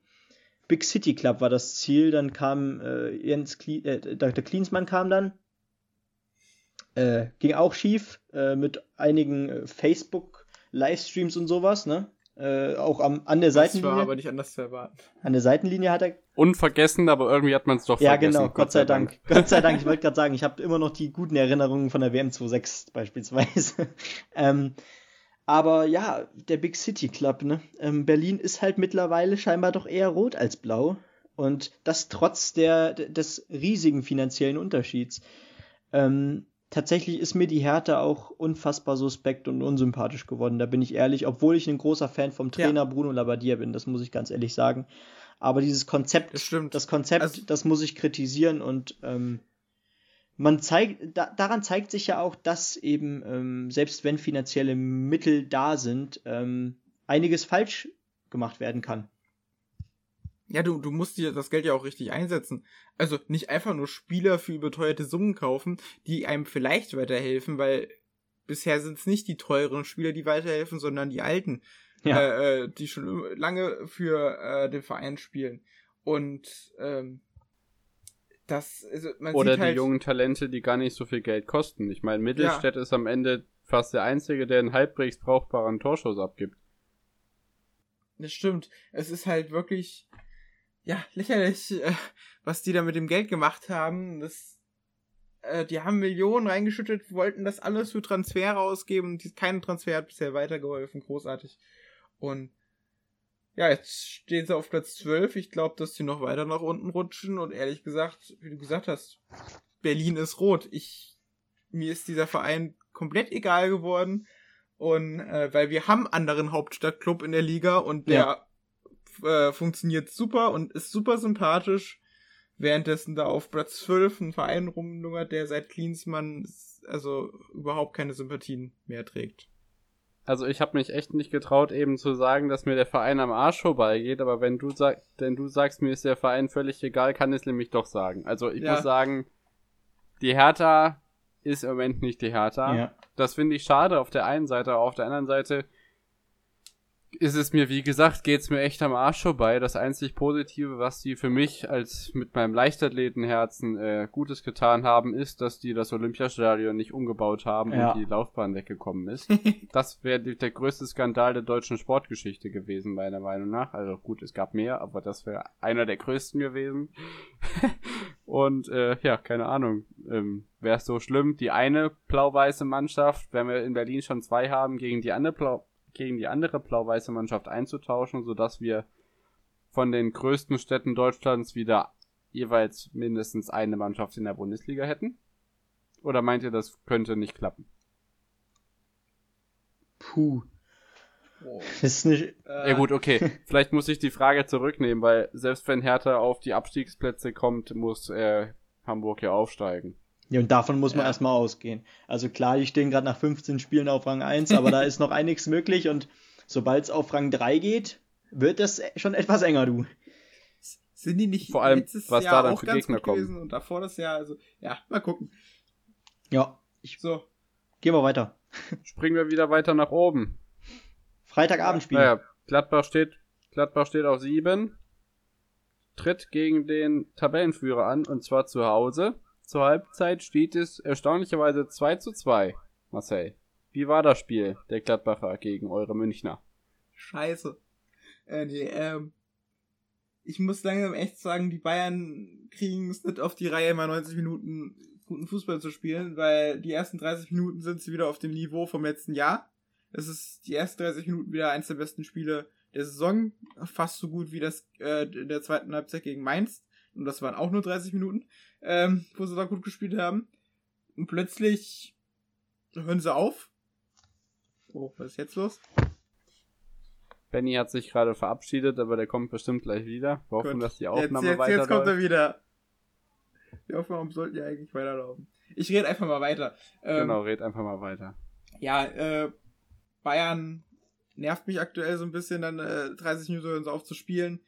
Und das nutzt Gladbach sofort. Also die nutzen alle ihre Chancen. Hofmann macht ein super Spiel. Ähm, und dann in den letzten 20 Minuten, als es aber schon 3 zu 2 steht, fangen sie wieder an. Und das ist dann einfach zu spät. Sie, die haben einfach zum Schluss 5, 6, 7 Chancen in den letzten 10 Minuten und keine geht rein. Und da muss Flick jetzt mal was machen, weil Douglas Costa hat mich total enttäuscht. Also wirklich über, also das ist nicht mehr der, der vor, glaub, fünf Jahren Ja. äh, nach Juventus gewechselt ist. Der hat da äh, damals in München sowas von überragend gespielt und jetzt kriegt er gar nichts mehr auf die Reihe. Ähm, ich bin froh, dass Coman wieder fit ist, weil Costa ist bisher genauso wie fast alle anderen Transfere überhaupt keinen Mehrwert. Äh, und ähm, ich hoffe ja, dass Sané jetzt mal ein bisschen reinkommt, aber ja. So, und was sagt ihr zu Neuhaus? Seine Aktion? Zum 1 zu 0? Der hat euch, äh, ja, Das war ein Geschenk. das war echt ein Geschenk. Aber vielleicht sollten wir viel mehr auf diese Aufholjagd blicken, weil das ist Wahnsinn. Äh, letzten Spieltag, ihr gegen Mainz war das, ne? Ja. 2-0 zurückgelegen und 5-2 gewonnen. Aber jetzt, da, da habe ich ja gedacht, so, yo, die Moral, die stimmt bei den Bayern. Und jetzt genau das Gegenteil. Jetzt, äh, ja, gerade nach diesem letzten Spieltag gegen Mainz umso erstaunlicher. Nach 2-0-Führung kriegt ihr drei Tore. Zwei davon Jonas Hoffmann und eins. das, das ist dann wohl wieder dieses Karma. Das war der Neuhaus. Ähm, Ja, der hat's wieder gut gemacht. Sein, sein Fehler. Ja, und ähm, vielleicht kann man da tatsächlich jetzt auch von Angstgegner sprechen, weil gegen Gladbach hatte da schon oft Probleme. Klar gab es Ja. da auch einige hohe Erfolge, aber ja, Die einzige Mannschaft, die zweimal, die zweimal gegen Flick gewonnen hat, also genau. Ähm, wobei ich langsam echt glaube, dass da irgendwas im defensiven, in der Defensivverband da bei München irgendwas nicht stimmt, weil es, es kann einfach nicht sein, wie viel 24 Gegentore. Äh, der Ja. nächste auf der Tabelle ist Borussia Mönchengladbach auf Platz 7, der annähernd so viel hat. Ähm, und Freiburg, äh, selbst die, selbst die Eintracht hat weniger, Stuttgart hat weniger, Augsburg hat weniger. Also, ich stelle einfach meine Woche, äh, meine Frage von letzter Woche nochmal. Liegt es nur daran, dass Boateng zu langsam ist? Ich glaube, langsam kannst du mir wirklich mal widersprechen. Also, ähm, Süle finde ich eigentlich ganz in Ordnung. Mich nervt nur der andere Innenverteidiger in München. Und ich freue mich, wenn die Gerüchte stimmen und dass Upamecano äh, nächstes Jahr nach München wechselt, äh, weil Mhm. David Alaba geht mir total auf den Geist. Vom Fanliebling letztes Jahr zum, ich glaube für mich und ich habe äh, mit einem Kumpel auch gesprochen, auch Bayern-Fan, äh, mit einer der meistgehassten Bayern-Spieler aktuell, weil der mit seinem Wechsel äh, mich da echt auf die Palme gebracht hat und so null Dankbarkeit zurückzahlt an die Fans oder an, an den Verein und einfach mehr Geld will und deswegen jetzt wahrscheinlich nach Madrid wechselt, wo er das Geld bekommt. Also David Alaba, ich glaube, ich, die Leistung passen nicht zu dem, was er fordert und ähm, ja, hat letztes Jahr gut gespielt, aber dieses Jahr ja. ist er auch einer der Schwachpunkte in der Defensive der Bayern. Okay. ja, letztes Jahr gut gespielt und dieses Jahr Schwachpunkt. Hm, letztes Jahr gut gespielt, kann man sagen, muss man aber nicht. Aber wo wir uns einig sind, dass diese Saison nichts kam. Wir bleiben mal wieder bei Blau-Weiß. FC Schalke 04. Benjamin. Oh yes. Also. Ich glaube, wir überlassen dir jetzt einfach mal die Bühne. Ah, darf ich anfangen? Und, da, darf ich äh, anfangen jetzt äh, meine Lobeshymnen zu singen? Nein, Spaß. Ähm, ich sag, ich sag erstmal die Twitter-News. Ich fand schade, dass äh, ihr keinen Spieler namens Reiter habt, der das 3 zu 0 äh, hätte schießen können. Ein herzliches Genießen. hoppe, hoppe, Reiter. Oh, ich liebe, so. ich liebe diesen ihr Übergang. Habt, ihr habt gewonnen gegen TSG Hoffenheim und zwar nicht nur knapp. Nicht Bitte nur schön. knapp, genau, danke. 4 zu 0 gegen eine TSG Hoffenheim, die ähm, wenig aus der Dominanz in den ersten 30 Minuten macht und dann ging es Schlag auf Schlag, würde ich sagen. Ähm, die erste News, da kann man schon mal sagen, Jörg Dahlmann kann endlich seinen Bart abschneiden. Äh, vor einem Jahr oder so hat er ja gesagt, ähm, Jungs, ich schneide mir erst meinen Bart wieder und ich rasiere mich erst wieder, wenn Schalke ein Bundesligaspiel gewinnt unabhängig von der Liga. Das heißt, hätten wir unser nächstes Spiel erst in der zweiten Liga gewonnen, dann hätte der jetzt einen zwei Meter langen Bart. Es sah schon ziemlich äh, irre aus, dennoch bei ihm, aber äh, ja, jetzt ist es auch für ihn endlich vorbei und äh, für uns ist die Durststrecke endlich vorbei. Wir haben nicht die 30 Spiele in Folge nicht gewinnen können, sondern nur 29 in Anführungszeichen. und der Gewinner des Tages, natürlich Matthew Hoppe, drei Tore, Dreierpack, ähm, alle drei, also die ersten drei Tore gemacht. Und ähm, ja, Kolasinac ist ja als unser Kapitän aufgelaufen, dadurch, dass Mascarell eben ausgefallen ist. Und hat das gut gemacht, äh, hat sich in jeden Zweikampf geworfen. Genau das, deswegen haben wir den geholt. Mentalitätsmonster und der hat die Truppe mitgezogen. Matthew Hoppe, letzten Spieltag habe ich noch darüber geredet, wie Marc Uth meinte, ähm, ja, wir haben da vorne einen 19-Jährigen mit Matthew Hoppe drinne, der wirft sich da voll rein, aber es ist eben ein Regionalligaspieler und der muss sich auch erst akklimatisieren.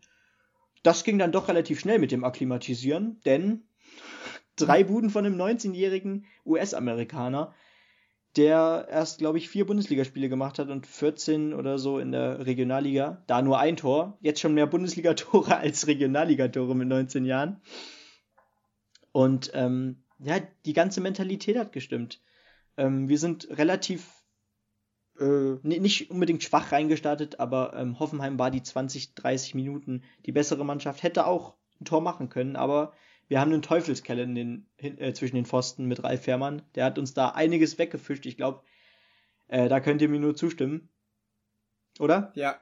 Der hat heute, der, der hat, und ich würde sagen, damit begründen wir jetzt mal eine Tradition, die wir vielleicht nicht ganz regelmäßig durchziehen können, aber ich finde, der hat nach dem Sieg und damit schöne Grüße zu Tasmania Berlin. Ich stehe zu euch und ich war immer dafür, dass Schalke zwar jetzt einmal gewonnen hat, aber von mir aus können sie jetzt wieder 25 Mal verlieren. Hauptsache der Rekord bleibt in Berlin. Der Play Fairmann Award geht an Ralf Fairmann himself. das können wir ja. so unterschreiben. Und es gab noch weitere Gewinner. Ähm, man muss ja auch sagen, Matthew Hoppe, äh, klar, tolle Schlenzer, tolle Lupfer, ähm, eiskalt vom Tor, aber äh, der Assist King war definitiv Aminarit, weil der hat, der war an allen vier ja. Toren beteiligt. Der hat das vierte Tor gemacht, das 4-0, und hat alle drei Tore von Matthew Hoppe vorbereitet. Das war echt ein Sahnetag von ihm. Und ja, trotzdem gilt es natürlich jetzt, ähm, auf dem Boden zu bleiben. Wir haben jetzt das Schlusslicht immerhin abgegeben an Mainz. Aber ähm, dennoch sind wir eben noch äh, vom 16. Platz ein Stück weg.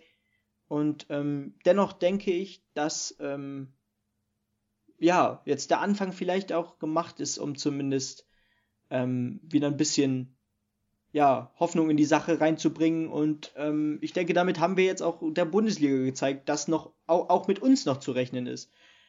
Und äh, das mhm. war echt, ich, ich war so erleichtert nach diesem Spiel und musste mich echt Sonntagmorgen, ähm, als ich aufgewacht bin, nochmal äh, kneifen, ob das wirklich korrekt war. Wir haben das, ob wir, ob wir wirklich 4 zu 0 gewonnen haben und durch drei Tore von einem 19-Jährigen. Ja, ich war begeistert. Was ja, man hat's dir angemerkt, du warst komplett euphorisiert. Ich meine, ich finde es jetzt schade, weil jetzt hat Schalke zwei Tore mehr erzielt als Arminia Bielefeld, aber Dafür haben wir gefühlt auch nur die Hälfte an Gegentore kassiert. Aber ich, wie gesagt, ich äh, stehe voll zu den äh, Tasmanien, dass sie den Rekord verteidigen konnten. Das wäre nichts für euch gewesen. Und ähm, ja, schöne Grüße nach äh, Schalke auch. Aber was mir wirklich Angst macht, ist Hoffenheim. Ich bin wirklich oh, ja. sehr froh darüber, dass ich meine Kick-Tipps nicht bis zum heutigen Spieltag oder bis zur jetzigen Spieltag durchgezogen habe. da Hoffenheim mir jegliche Tipps zerstören würde. Ganz Twitter hat sich beschwert, dass Hertha jetzt die Tipps kaputt gemacht hat, weil, äh, ja, Arminia gewonnen hat. Also, eigentlich hat es Arminia kaputt gemacht, aber was Hoffenheim diese Saison macht, ich werde daraus nicht schlau. Die gewinnen gegen Bayern. Grammarisch in atemberaubender Form und dann gewinnen die gegen eine, äh, verlieren die gegen eine Mannschaft, die gegen Bayern mit acht Gegentoren verloren hat. Wie, wie habe ich wie hab es gestern so schön gesagt? Vom 4-1 gegen Bayern gewonnen zum 4-0 gegen Schalke verloren. Das sagt alles über diese Saison von Hoffenheim. Ist Sebastian Hoeneß jetzt overrated oder was, was muss man da sagen? Ja. Mehr nicht. Also, wie gesagt, der hat in der dritten Liga mit einer Mannschaft die Meisterschaft geholt, die einfach das Dreifache äh, den dreifachen Wert der kompletten restlichen Liga hatte. ähm, und dann haben sich, muss man sich nicht wundern, dass der mit dieser Mannschaft Meister wird. Ähm, und ich glaube auch ehrlich gesagt, der konnte gegen München so gut spielen, weil er das System München kannte. Ähm, aber gegen alle anderen Mannschaften, die Systeme kennt er nicht. Und so kommt es mir langsam vor. Und deswegen ist Hoffenheim da unten. Und nur auf Grammarisch sich zu verlassen. Mhm. Ja. Was meint ihr, was meint ihr, wo das am Ende endet? Mit ihm oder mit dem Verein? Beides. Also wahrscheinlich ist das ja sogar eine bittere Kombination ja. aus beidem, ja. wenn es ganz blöd kommt. Aber man muss ja eigentlich auch, wenn man sich den Kader von Hoffenheim ansieht, das ist jetzt ist hier kein Riesenunterschied und vor allem kein negativer Unterschied zu letzter Saison. Und letzte Saison hat gut funktioniert, relativ. Ähm, besser jedenfalls. Äh, und der Verein hat äh, gestandene Bundesliga-Profis da drin. Man hat äh, vorne einen äh, torhungrigen Stürmer mit Kramaric, daneben hat man auch einen Munas Dabur, einen Adamian. Das sind alles gefährliche Leute. Äh, Sko ist ein geiler Rudi. Spieler. Ähm, nee, Rudi sage ich jetzt mit Absicht nicht. Äh, Florian Grillitsch, von dem halte ich tatsächlich relativ viel. äh, Christoph Baumgartner, Gasinovic, wie auch immer. Ähm, die haben einen tauglichen Kader eigentlich.